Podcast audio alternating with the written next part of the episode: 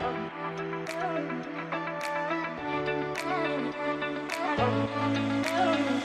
y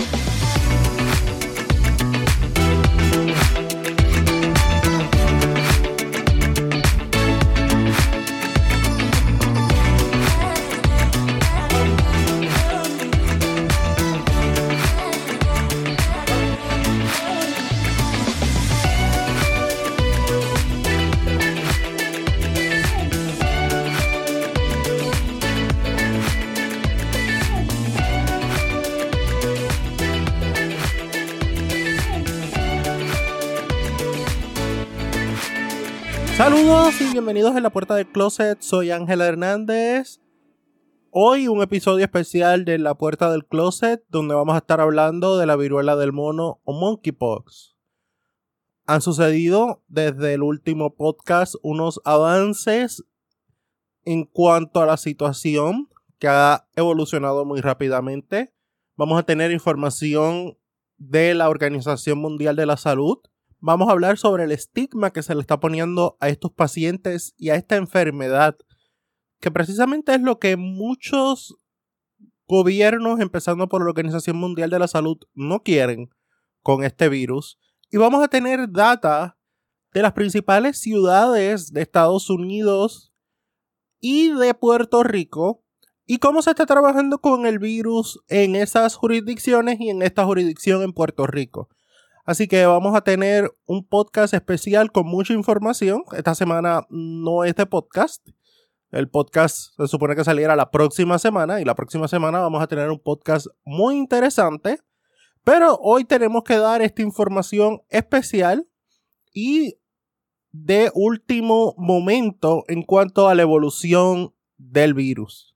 Primero que nada, el sábado en la mañana, hora local, en la tarde, hora de Ginebra, Suiza, la Organización Mundial de la Salud, por parte de su presidente, el doctor Tedros Adhanom, declaró la epidemia de viruela símica o de viruela del mono como una emergencia de salud pública de importancia nacional. Esto quiere decir que los gobiernos deben estar más atentos a esta enfermedad y a la situación que podría provocar de continuar un descontrol de la enfermedad a nivel mundial. Los últimos números que maneja la Organización Mundial de la Salud informan de 17.366 casos confirmados, 294 casos sospechosos y 5 muertes relacionadas a este último brote de viruela símica o viruela del mono. Quiere decir que estamos en estos momentos en una situación donde en países no endémicos. Recordemos que esta enfermedad es una enfermedad que es endémica o que es de la región del centro de África. Estamos experimentando contagio comunitario fuera de el área original del brote. Es por eso que el sábado el doctor Adhamon declaró esta emergencia de salud pública de importancia internacional para alertar a los países no endémicos sobre esta situación. Como parte de la conferencia de prensa que se brindó el sábado, es importante destacar varios asuntos que se trajeron a colación. Número uno, todavía no hay un claro una explicación clara de por qué están habiendo tantos contagios, ya que los métodos de transmisión originales, que eran contener contacto con las pústulas o las o los rash que genera la enfermedad, era antes el único método. Ahora se están dando otros métodos que continúan bajo investigación, según la Organización Mundial de la Salud, y ellos continúan investigando cómo se está propagando esta enfermedad tan rápidamente. Lo segundo que podemos obtener de esta conferencia de prensa es que al momento se estima que hay un alto nivel de contagio en Europa y un nivel de contagio moderado en el resto del mundo. Estamos viendo muchos casos en Europa, especialmente en Alemania, en España, donde están habiendo contagios en niveles nunca antes vistos para esta enfermedad de la viruela símica o viruela del mono. Y el tercer punto que tenemos que presentar de esta conferencia de prensa es que al momento la Organización Mundial de la Salud estima que este brote está concentrado en hombres que tienen sexo con hombres, especialmente aquellos con múltiples parejas sexuales. Estoy citando de la conferencia de prensa. Por tanto, ellos estiman que para controlar este brote que está sucediendo actualmente alrededor del mundo, se deben usar unas estrategias claras que impacten a la población que está siendo más afectada. Sin embargo, el mismo doctor Adhamon, me disculpan si estoy pronunciando el apellido mal, es un apellido que no es común en esta parte del mundo, indica, como parte de la conferencia de prensa, que el estigma y la discriminación puede ser tan peligrosa como cualquier virus. Por ende, aunque estamos atacando un virus que tiene una población, según la Organización Mundial de la Salud, marcada, porque de acuerdo a la información compartida por los diferentes países a la Organización Mundial de la Salud, los contagios mayoritariamente, no estamos diciendo que todos los contagios, hay que hacer esa salvedad, la mayoría de los contagios se están dando en pacientes varones de entre 19 a 40 años aproximadamente que tienen sexo con hombres y que tienen múltiples parejas sexuales. Esa es la información que está manejando la Organización Mundial de la Salud en cuanto a esta epidemia. Sin embargo, uno de los puntos importantes y que mencioné es que el estigma y la discriminación puede ser tan peligrosa como cualquier otro virus. ¿Qué quiso decir el doctor Adhamon con esto?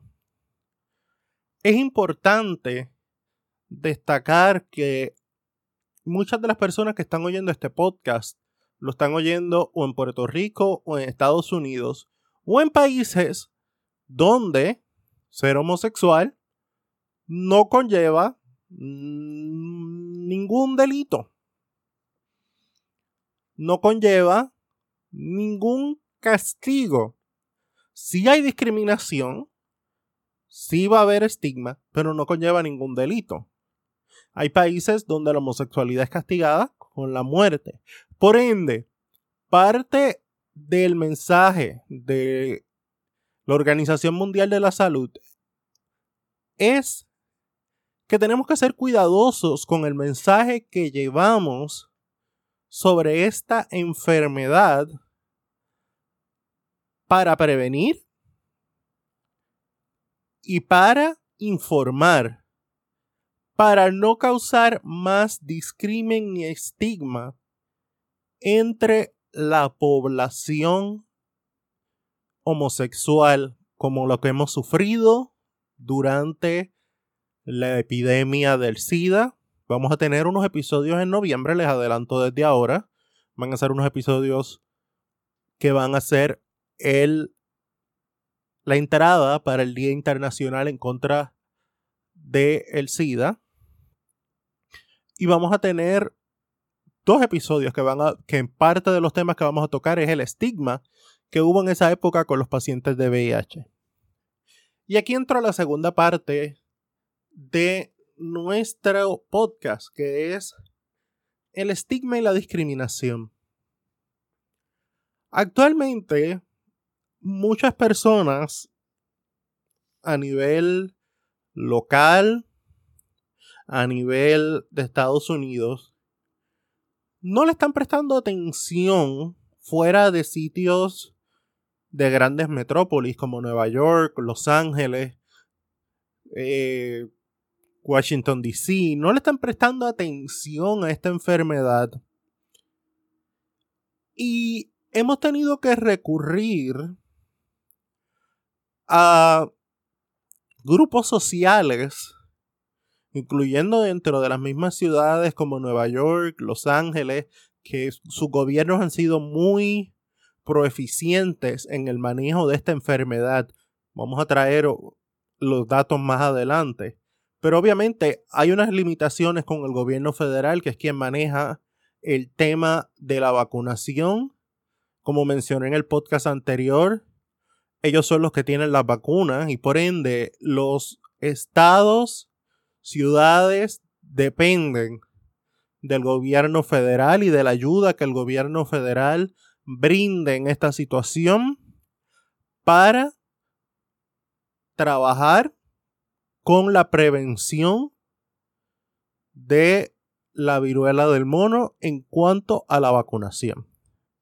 Pero las organizaciones comunitarias continúan trabajando, informando a nuestros miembros de la comunidad gay. Me estoy refiriendo a la comunidad gay porque son los más afectados, pero también hay miembros de la comunidad bisexual, comunidad trans, comunidad no binaria, que también se están viendo afectados porque son personas que se identifican como hombres y que tienen sexo con hombres.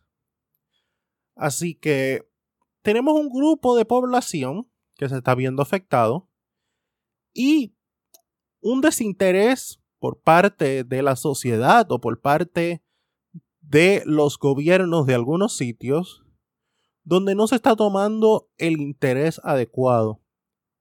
Y esto está creando un estigma. Y voy a utilizar quizás un vocabulario liviano, pero ustedes pueden imaginar lo que las conversaciones que se están dando realmente. Hay esa enfermedad de gente promiscua.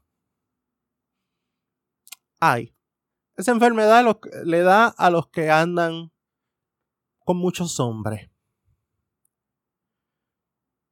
Ay, esa enfermedad no me va a dar a mí porque yo nada más tengo una pareja sexual.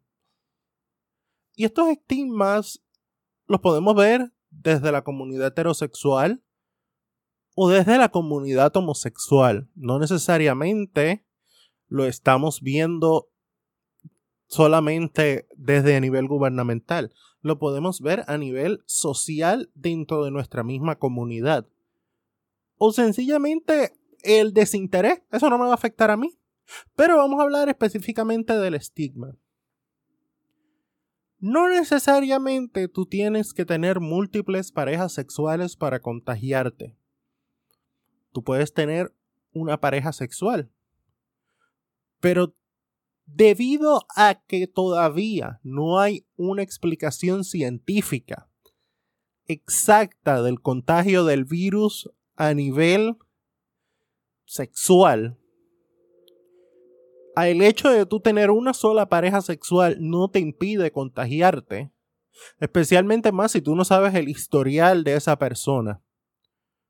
Por ende, no podemos decir, yo tengo una sola pareja sexual, no me voy a contagiar. Todos tenemos que estar atentos hasta esta enfermedad. Ante la gente que dice que esta enfermedad solamente le da a la gente que son promiscuas,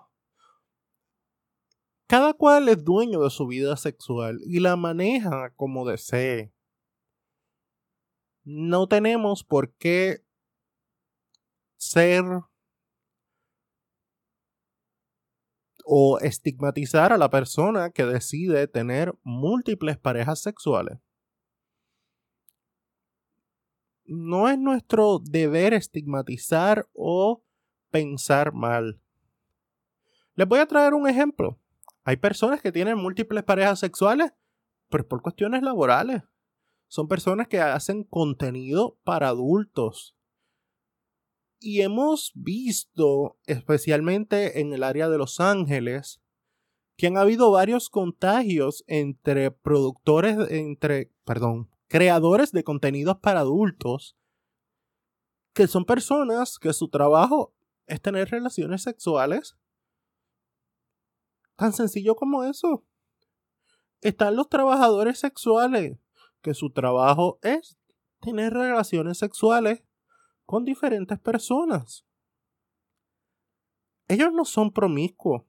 Ellos son personas que por su trabajo están expuestos más que una persona normal a esta situación. Y quizás pueda sonar un poco escandaloso, quizás haya gente que diga, ay, está hablando de trabajadores sexuales, de personas que crean contenido para adultos. Ellos son parte de la sociedad. Y tenemos que tratarlos a ellos como personas que son. Su trabajo no los hace mejores o peores personas. Los hace personas que quizás colaboran a la sociedad económicamente más que uno mismo que tiene un trabajo común y corriente. La realidad es que este virus puede tocarnos a cualquiera de los que estamos en una población de riesgo. Si usted es un hombre que tiene relaciones sexuales con hombres, independientemente que usted tenga múltiples parejas sexuales, usted no sabe. Usted confía en la persona con la que usted está. Sí. Pero si usted no vive con esa persona 24/7 y esa persona vive en su casa y usted vive en la de él, usted por fe está creyendo que esa es su única pareja sexual. Así que no podemos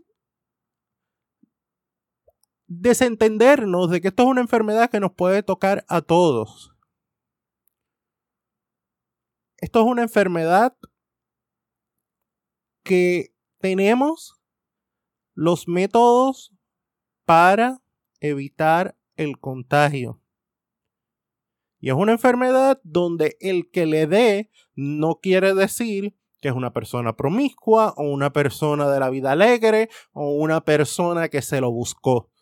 Sencillamente es una persona que se enfermó. Y tenemos que tener la misma compasión que tenemos con cualquier persona, con el que le da COVID. ¿Acaso usted ve a una persona con COVID y dice, ah, él se lo buscó? No. Nadie sale a buscar COVID a la calle. Yo todavía no he salido a buscar COVID a la calle. Nadie sale. O mejor dicho, yo no he conocido a nadie que salga a buscar COVID a la calle. Tóseme para que me contagie. No, nadie anda así en la calle. El COVID es una lotería, como digo yo. Hay gente que le tocó, hay gente que no le tocó.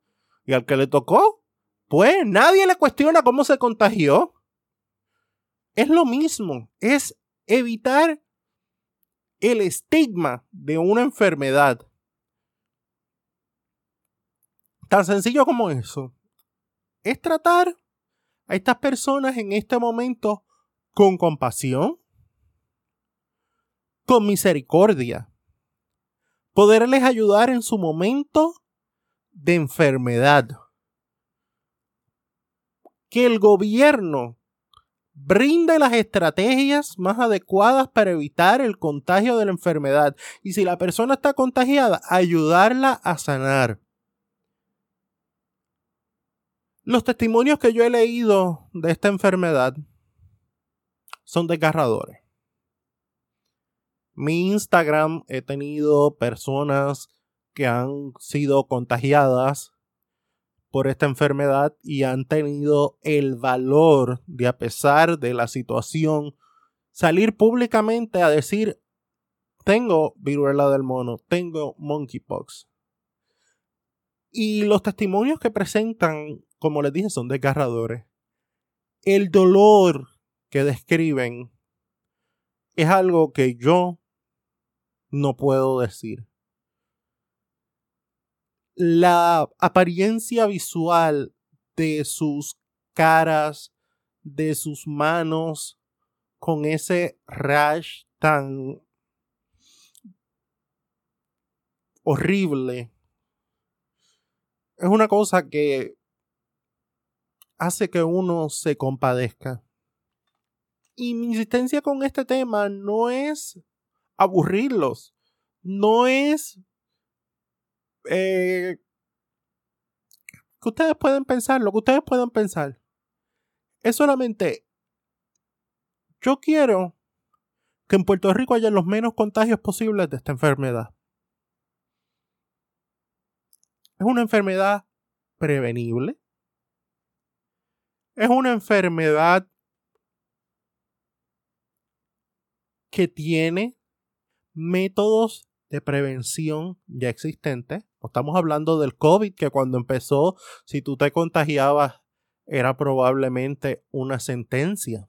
O del VIH, que mucha gente ha, ha hecho, inclusive la Organización Mundial de la Salud ha diferido en el sentido de que el gobierno debe buscar ayuda de organizaciones que trabajan con VIH porque son las personas que más en algún momento se vieron afectadas por el estigma y la discriminación. Y la Organización Mundial de la Salud le está diciendo, busquen ayuda de esas organizaciones que trabajan con pacientes de VIH y ellos les van a dar el camino para salir de esto. Pero esto no es el VIH. Esto no es una sentencia de muerte. Esto es una enfermedad que te va a durar unos cuantos días, te va a dar un dolor horrible. Se te van a poner las manos, los pies, la cara con un aspecto no deseable. Y vas a poder continuar viviendo. Pero es importante dejarle saber a la comunidad allá afuera que esto está pasando. No nos podemos hacer los ignorante de que como no me importa, no me va a tocar.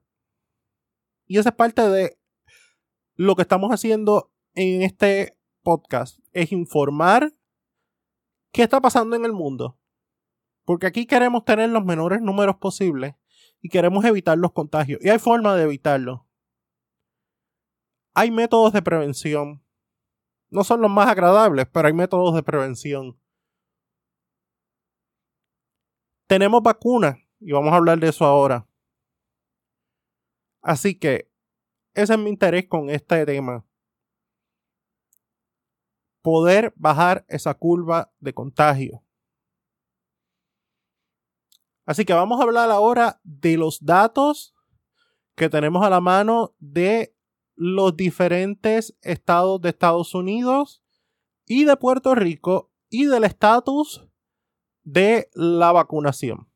La ciudad de Nueva York al 19 de julio reporta 639 casos y estos casos 624 son en hombres, una mujer y 5 en personas que son transgénero, perdón, 9 que son en personas transgénero.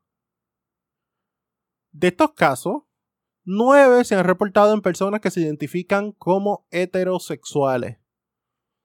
Y hay una alta prevalencia en las comunidades de raza negra y de hispanos, con 137 casos en la población de habla hispana o personas que se identifican como hispanos y 110 en personas que se identifican como de raza negra o afroamericanos. En el caso de Los Ángeles, tenemos 162 casos, donde 162 se identifican como hombres y ninguno en mujeres o personas transgénero. tenemos una prevalencia también más en la población de hispanos con 52 casos de personas hispanas.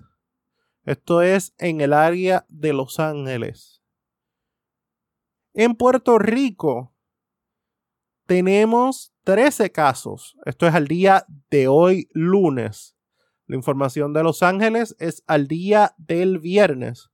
Hoy, día 25, lunes que estamos grabando este episodio, tenemos 12 13 personas que están confirmadas para viruela símica o viruela del mono, con 24 personas bajo investigación. Eso es en Puerto Rico. A nivel de Puerto Rico, tenemos una situación muy particular y es que no se está haciendo un plan de vacunación. Según la información que brindó el sábado la doctora Marzán a Telenoticias, se están vacunando personas que hayan tenido contacto con estos casos, pero no se está haciendo una vacunación preventiva. En el caso de Los Ángeles, la información que tengo según la página del Departamento de Salud Pública de Los Ángeles está vacunando a personas que hayan tenido riesgo o personas que hayan tenido eh, participación en un evento donde se haya confirmado casos de viruela del mono. Y también se están vacunando a personas que están en PrEP personas que hayan tenido gonorrea o sífilis durante los pasados 12 meses o personas que hayan tenido eh, relaciones sexuales con múltiples personas en los últimos 21 días.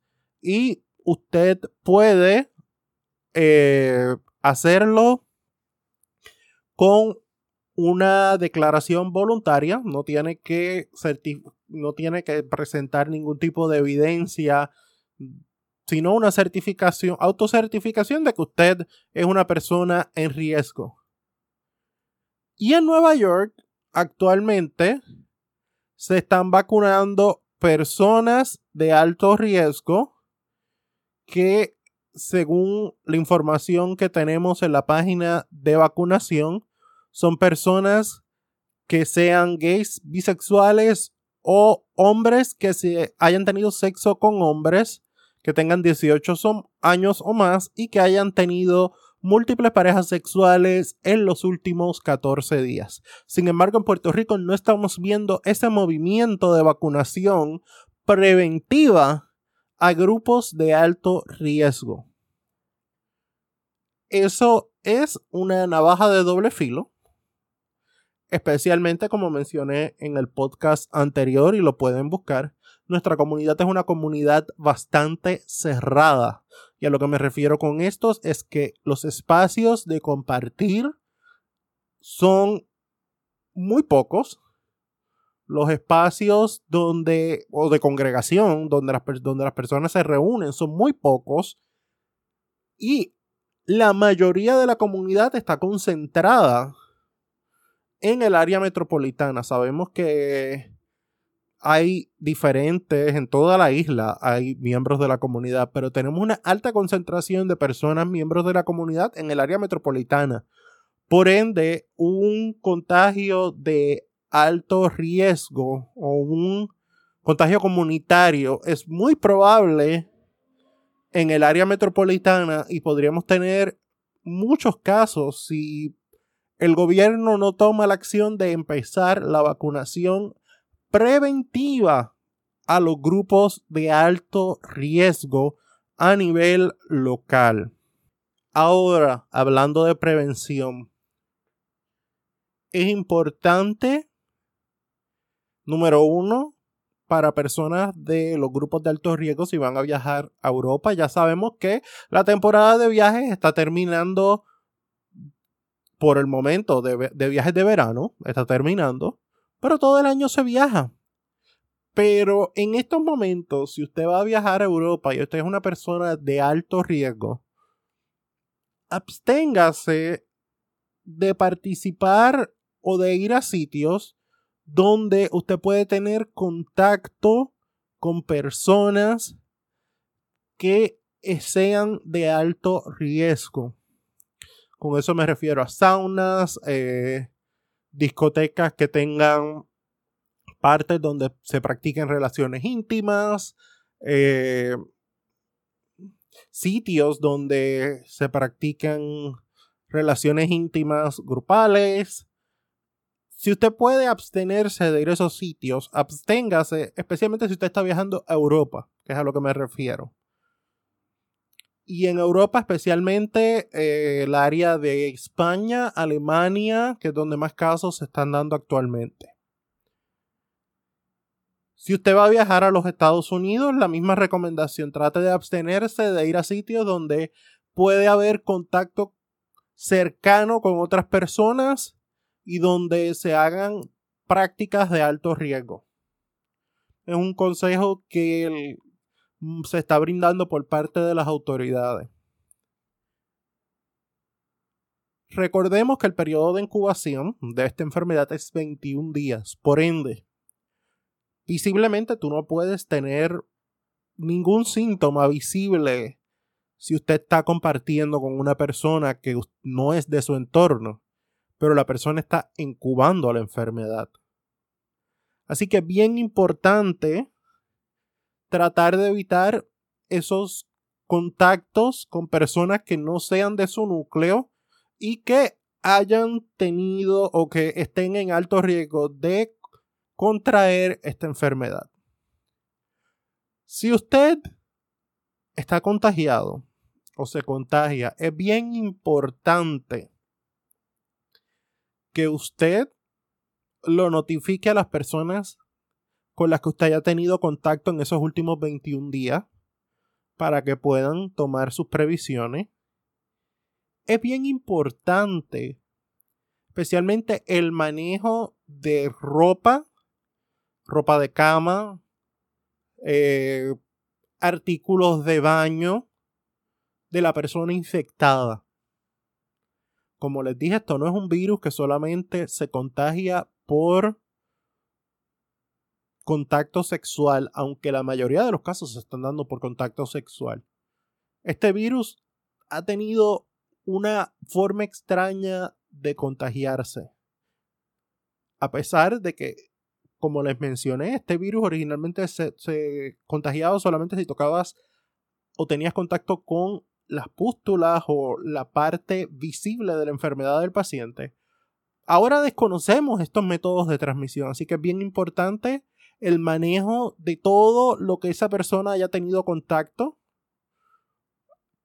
Es bien importante que se maneje con guantes y que la persona esté aislada en un sitio donde no tenga contacto con otros miembros de la casa por prevención. La recomendación más importante también, especialmente si usted va a salir a sitios donde no va a haber prácticas de alto riesgo, pero si hay acumulación de personas, discotecas, este, barra, es que usted trate de usar la mayor ropa posible. Con esto no me refiero a que se ponga siete jackets, tres abrigos, diez pantalones, no. Es que se trata de cubrir la mayor parte del cuerpo posible porque si usted toca a una persona que no, en esos sitios muchos de ellos no hay una gran visibilidad. O sea, las discotecas no tienen las luces prendidas como estadios de fútbol. So, usted no sabe si la persona que está al lado tuyo tiene alguna pequeña pústula o alguna pequeña rash que usted no haya podido ver. Así que trate de usar camisas manga corta donde usted tenga la menor parte de la piel expuesta para evitar el contagio. Si usted tiene dudas en cuanto a esta enfermedad, hay muchos sitios seguros y sitios adecuados para buscar información.